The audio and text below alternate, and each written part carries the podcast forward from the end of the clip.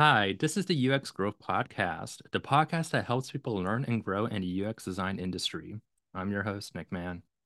I'm here with another guest of season one, Steph Hilfer, founder of Viim, which stands for Visual in- Intentional Integrated Marketing. Thank you so much for being here, Steph. Yeah, thank you for having me. Thank you for also remembering how what Viim stands for. That makes me feel so good that that's stuck. Yeah, absolutely. For people who don't know, Steph is a, a long-term friend now because of my previous podcast, the Don't Quit podcast. She's actually been on there twice. So we definitely have learned a lot about her background and how she started agency and got into the whole graphic design and branding industry. So yeah, it was so and that's an aspect that a lot of UX designers don't know about or know like how they have to integrate that into their work. So let's just dive right into the difference of like what is, you know, the difference of graphic design and UX design. Yes. I, you know, we were talking just briefly off air, but, you know, the word design throws people. UX designers and then graphic designers oftentimes have this assumption that because the word design is in there, that you are one or the other, or, or that you're both. You know, that because you do UX design, you must be good at graphic design. Or if you're good at graphic design, you must know UX design. And I think that the lack of understanding of the differences has put pressure, the consumers have put pressure on UX designers and graphic designers to, well, don't you know? Like, don't you know UX design or don't you know graphic design? Um, because there is a complete lack of understanding of the difference. So, UX design, as I'm sure many of your episodes episodes have covered, is the user experience and how you design, cultivate, structure, um, cre- you know, intention, the intention behind what your user experiences when they are going through your brand and the way you market that brand. And so like one of the best mm-hmm. examples that makes makes uh, consumers feel comfortable of understanding well what does that really mean is think about how you navigate through a website the user experience or the UX design is how did the website builder in conjunction with the brand how did they develop and design the website so that as you experience it, literally scroll down the page, how do you feel during that experience? How were you guided through the sales process? How were you educated about the product or services? That is the power of UX design is that it's actually very intentional to guide you through what I want you to experience. Whereas graphic design is incredibly powerful as well, but it is the visual aspect of design. So whether it's logo design or art design or illustrations, that is completely different than UX design. I hope that kind of made sense. Yeah, it, it, it does because of there's a lot of people who think that it overlaps because of the word designer. I think that's a very broad mm-hmm. term mm-hmm. for a lot of mm-hmm. people and realizing that and the fact that like yes some graphic designers should use ux um, level of skills to be able to understand like hey where does the you know the eye go when it sees like a brochure? Like where does it navigate? Yeah. where does it go on the poster? You know like when we think of ux design we generally only think of like systems and apps about how people are able to convey information that makes sense so they don't really even have to think about it. Whereas graphic design is usually can people get a glance at the visual details and understand everything that is being said there as little as possible? Yeah i very you know, luckily, very early on in my my design in my design career um, as a graphic designer, very early on, I quickly learned okay, it's one thing to make things beautiful, but it's another thing to make things perform. Uh, I was designing flyers, coupons, brochures, websites, all of the things that are super visual. And put a lot of pride in the beauty of them and the the and I don't mean just beauty in the tangible sense of beauty. I mean in very well designed, leads the eye a certain way. But I started recognizing that the intention behind the piece sometimes wasn't there. It might in- innately be there because whoever I was doing the work for said, you know, I want them to buy this thing at the end. But it wasn't at the forefront of why I was designing early on. And then I started shifting my design skills around this intention of not only does it need to be beautiful, I need to guide my user through this brochure to end with the action I want them to take. Um, and so, yeah, even you know, my example of a website having its own UX design, but even something like a brochure or a flyer, you know, the it's funny because in the design world, uh, clients, I in my past clients will say, "Oh, can you design this business card?" Um, or something small, right? We think tangibly it's really small. It it shouldn't cost that much, right? But in mm-hmm. reality, you know, the less space you have, the less time your user gets to experience. And so the less time you have to evoke them to make the action you want them to take. And so it's it's funny because we have this perception that if it's a smaller little ad, it should be less. Whereas if it's, you know, a threefold brochure, it should be more. But really c- cultivating experience through design is really challenging no matter what the scope of the project is yeah that uh, yeah i completely agree and it's also like a challenge to know like are you like are you doing a good job of that because like with brochures and flyers it's like how can we be able to know like how effective they're being from the design and the UX point of that? Unlike we can can with apps and websites using like analytics and a lot of user testing. I always feel like that's a struggle to know, you know?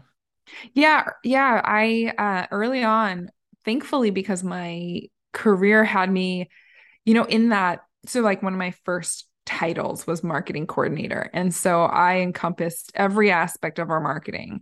And so with that, I was able to dive into the website world.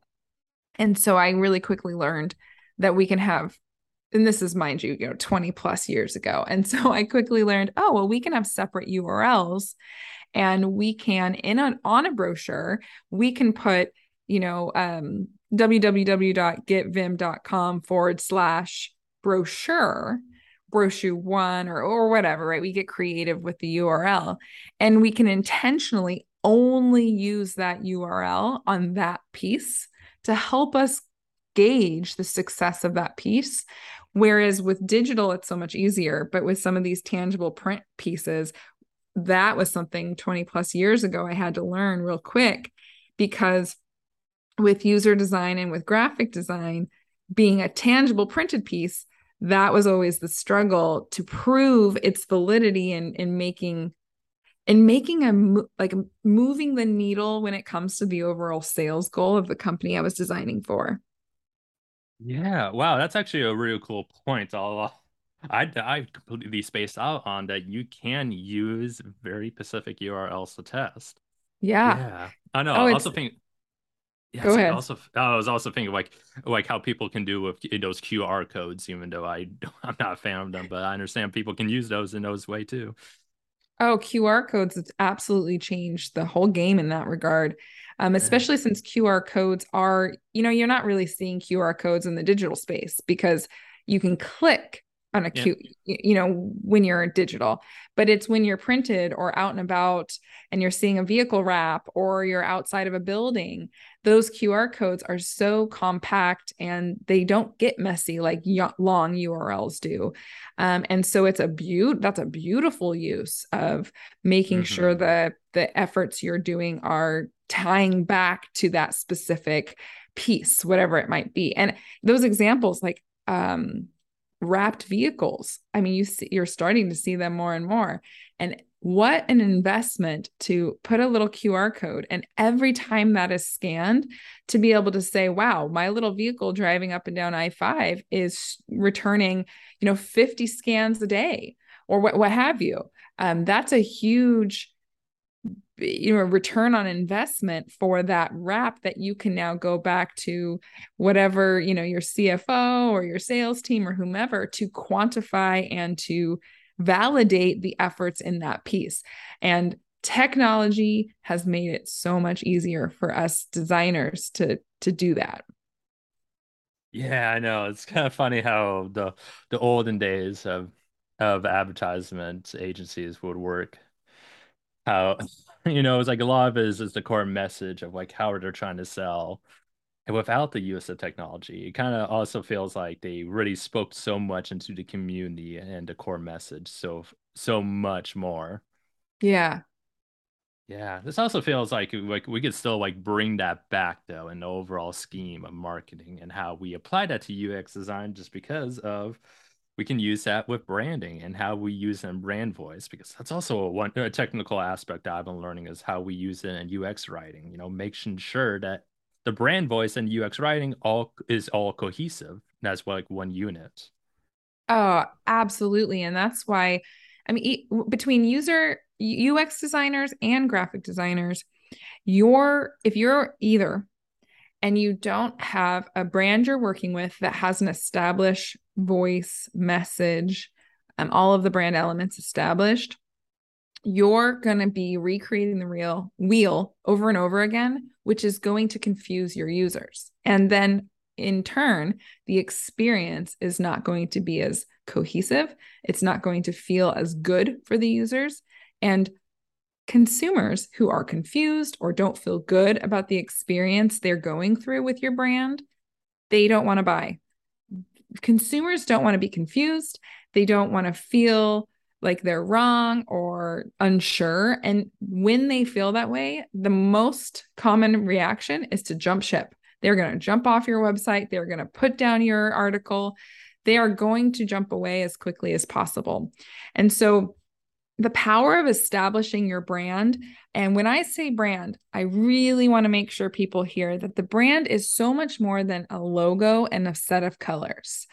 The work we do mm-hmm. with Viim and our clients is we go through all of the visuals, of course, which, yes, includes the brand or the logo, the colors, the typography, um, the imagery, the videography, any of the supporting brand elements, such as shapes or patterns or how we frame images.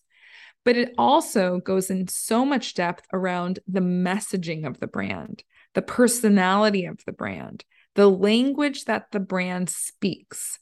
And all of that encompasses the brand. And to uh, to one of the most amazing quotes or amazing stats that I love to repeat over and over again is Forbes.com shared a great article about the return on investment of branding. And one of their stats is companies who present their brand cohesively see an increase of overall revenue by 23%. 23% wow. is a huge, mm. huge number to be looking at when you're thinking about your overall gross revenue.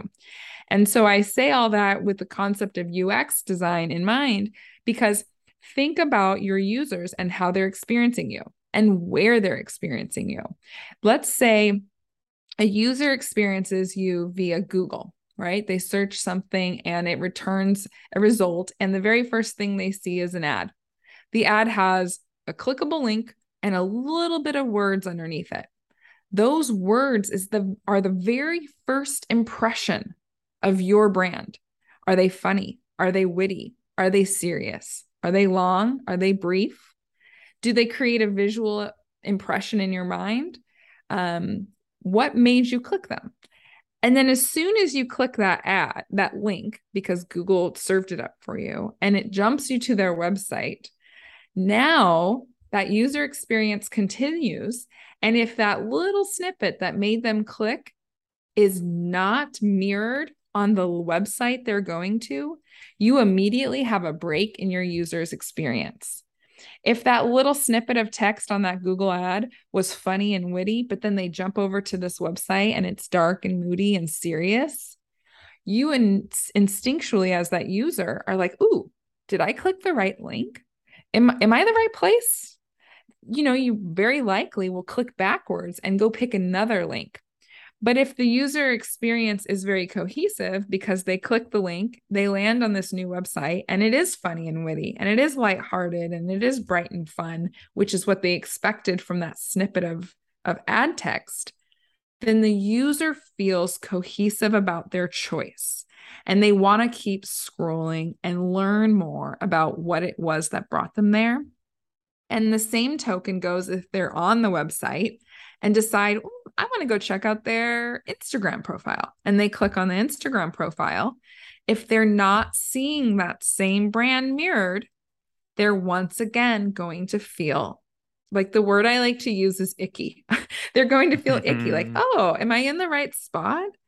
And so that's the key thing when we're talking about user experience is going back to Forbes. If we want to see that 23% increase in revenue, what do we need to do? We need to be cohesive and consistent across all platforms with our brand. Yeah, uh, that just makes uh, so much sense. And I love the word of the use icky because mm-hmm. that is a uh, that is a feeling yeah. That is definitely the horrible feeling. And, you know, even though those feel, I also, another emotion I also feel is frustration. Yes. That's also a huge word. Uh, that's that's probably like the biggest reason that would turn me off from any website or uh, any marketing. If, if is frustrating to understand or find what I'm looking for.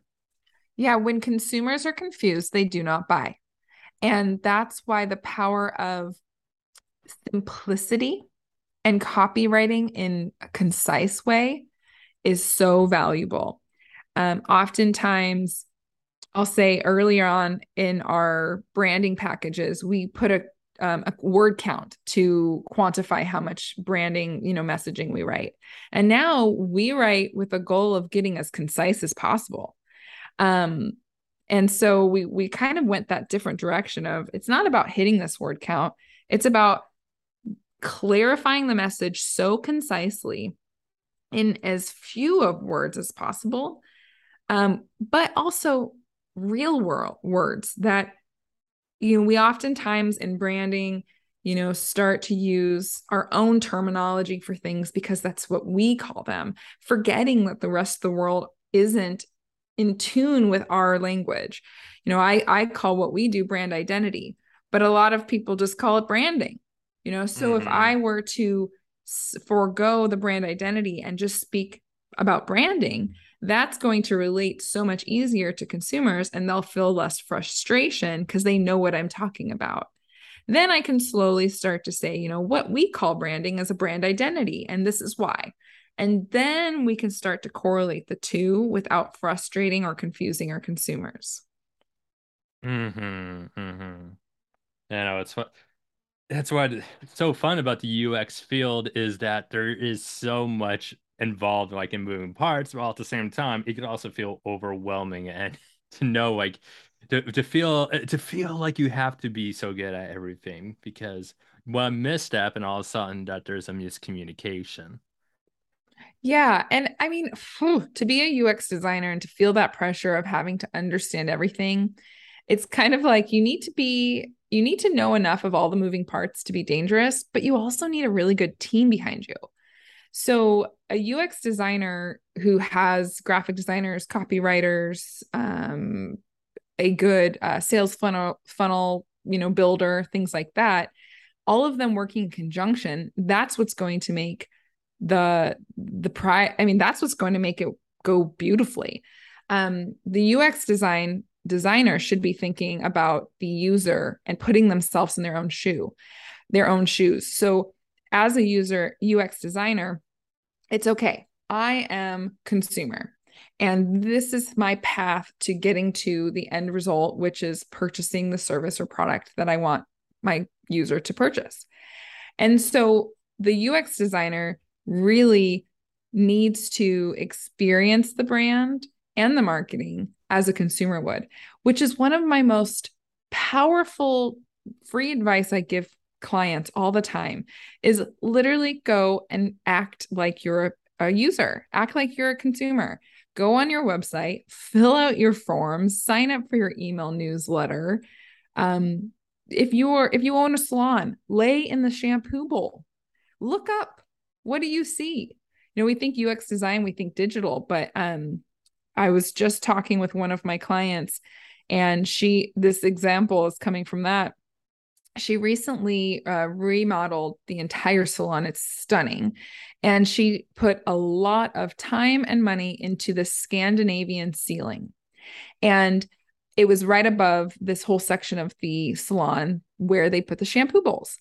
And I applauded her so much because as a woman, and not that men don't go get their hair done, but as a woman who has laid in that shampoo bowl and stared up at the ceiling, sometimes I've wondered why don't they think to clean that panel or why don't they think to put something a little more beautiful up here? Um, and so I applauded her so much for thinking about the details of what her consumers experience. The same experience happened to me when I was at the dentist. I lay down and no one wants to be at the dentist, Nick, right? Like, mm-hmm. no one. Oh, And so I lay down and I'm so nervous. And without making me sound old, I totally had to get a root canal. So not only was I nervous, I was so fearful of this pain and what was happening. And they did two things. Well, they did plenty of things, but two that really stood mm-hmm. out to me that made the user experience amazing is right when I sat down, I explained to them my nerves and they said, Would you like a blanket? And I, I was taken aback, but I said, Absolutely. Actually, I would love a blanket. Something about a blanket being so cozy and comforting was huge. And so they brought me a blanket and then they tilted me back and I started, you know, to lay back and I looked up and they had a TV on the ceiling, mounted on the ceiling. Instead of on the wall where when you're laying back you no longer can see it, they thought about their customers and what they would experience during the process and made sure that they were comfortable. And uh, between that dentist experience and my client with that shampoo bowl, I mean, what those are such great examples of UX design um, when we think about them outside of the digital world. Wow, that is such a great point. Never, you know, that is definitely something that I typically don't think about, but when, but only when we are annoyed or frustrated, you know, or mm. something is not doing what we want to do. That's when we uh-huh. do it, you know. Yeah, it's funny, right? Because I, like I said, when I stared up at the shampoo bowl, you know, like those old cafeteria or school uh, elementary school ceilings where you would you your teachers would put the paper clip and, and dangle the little like stars or whatever that's mm-hmm. the majority of every building's ceilings right? And they get yeah. they get gross and they start to rust from water. And it's so funny um how that little little thing can make you feel icky when you're staring at it. So it is really important to think of all the little details. Hmm Yes. So also, Steph, you have uh, your own podcast. I think that's so wonderful that you started. Can you tell us a little bit about it? Oh my gosh. Yes. Thank you. I have been thoroughly enjoying being a podcast host. Um, this year, I set out to be a guest on a ton of shows, as many as I could. And it turned really quickly into starting my own show, which is the Passion on Purpose Leaders on Center Stage podcast. And the whole go- goal of the show is to get industry professionals, um, business leaders, CEOs, and entrepreneurs, give them the center stage, put the spotlight on them to highlight the passions and intentions that they have for their business. Um, and when I say passions, I mean the deep reasons for why they do what they do. Um, strip away the vehicle of what they do, meaning if they're a pizza shop, strip away the pizza. What is it about what they do every day for humans that really gets them excited about pizza? Um, and we we dive in real deep with my my show. We immediately hit the hard hitting questions is like a, is how I like to say it. Um, and so we we get I mean, we dive in deep right off the bat. So it's been a really fun, insightful, um, and powerful journey. And I'm so excited that we, um, gosh, already we're next week we're going to be launching episode 12. So mm. it's it's been a great first start to the year. Yeah, that's I know that's always so huge to hear when someone I know starts a podcast because you know, I know what it feels like. I know it's it could be it could be scary just because there's a lot of unknowns with the like the editing process, how you get guests on. I mean, I have all these mental blocks when I started uh, having guests on with the Don't Quit podcast. So also, oh. where can yeah, where where can we find your podcast? Yes. So you can search Passion on Purpose, Leaders on Center Stage on any of your, you know, popular podcast platforms of your choice. We also cross promote. Um, Viim is such a visual brand, and I'm such a visual human. So I thought it was really important to cross promote all of our interviews to YouTube so you can see us and feel our energy visually. So we also cross promote the show on YouTube. Um, if you're looking for a quick link to have all of those links in one spot, you can go to Get Viim. Viim is with two I's. So get V I I M dot com forward slash podcast. And that'll take you to all of our shows as well as all of the popular places you can view or listen to it. Yeah, and that link will be found in the show notes so you can easily check it out. Also, I'll be including in the show notes is the two episodes Steph was on the Don't Quit podcast with me. So you can learn more about her back history, about who she is, and how she started Viim. So that's a just a great overview look of like just how knowledgeable and understanding she is about the whole graphic and branding industry and how that can all just be applied to UX design as what you have heard today. Mm, so thank yeah. you. Thank you. Yeah, thank you so much, Steph, for being here. Yes, please do support our guests. And until then, you just listen to the UX Growth Podcast. I'm your host, Nick Mann. Thank you for listening.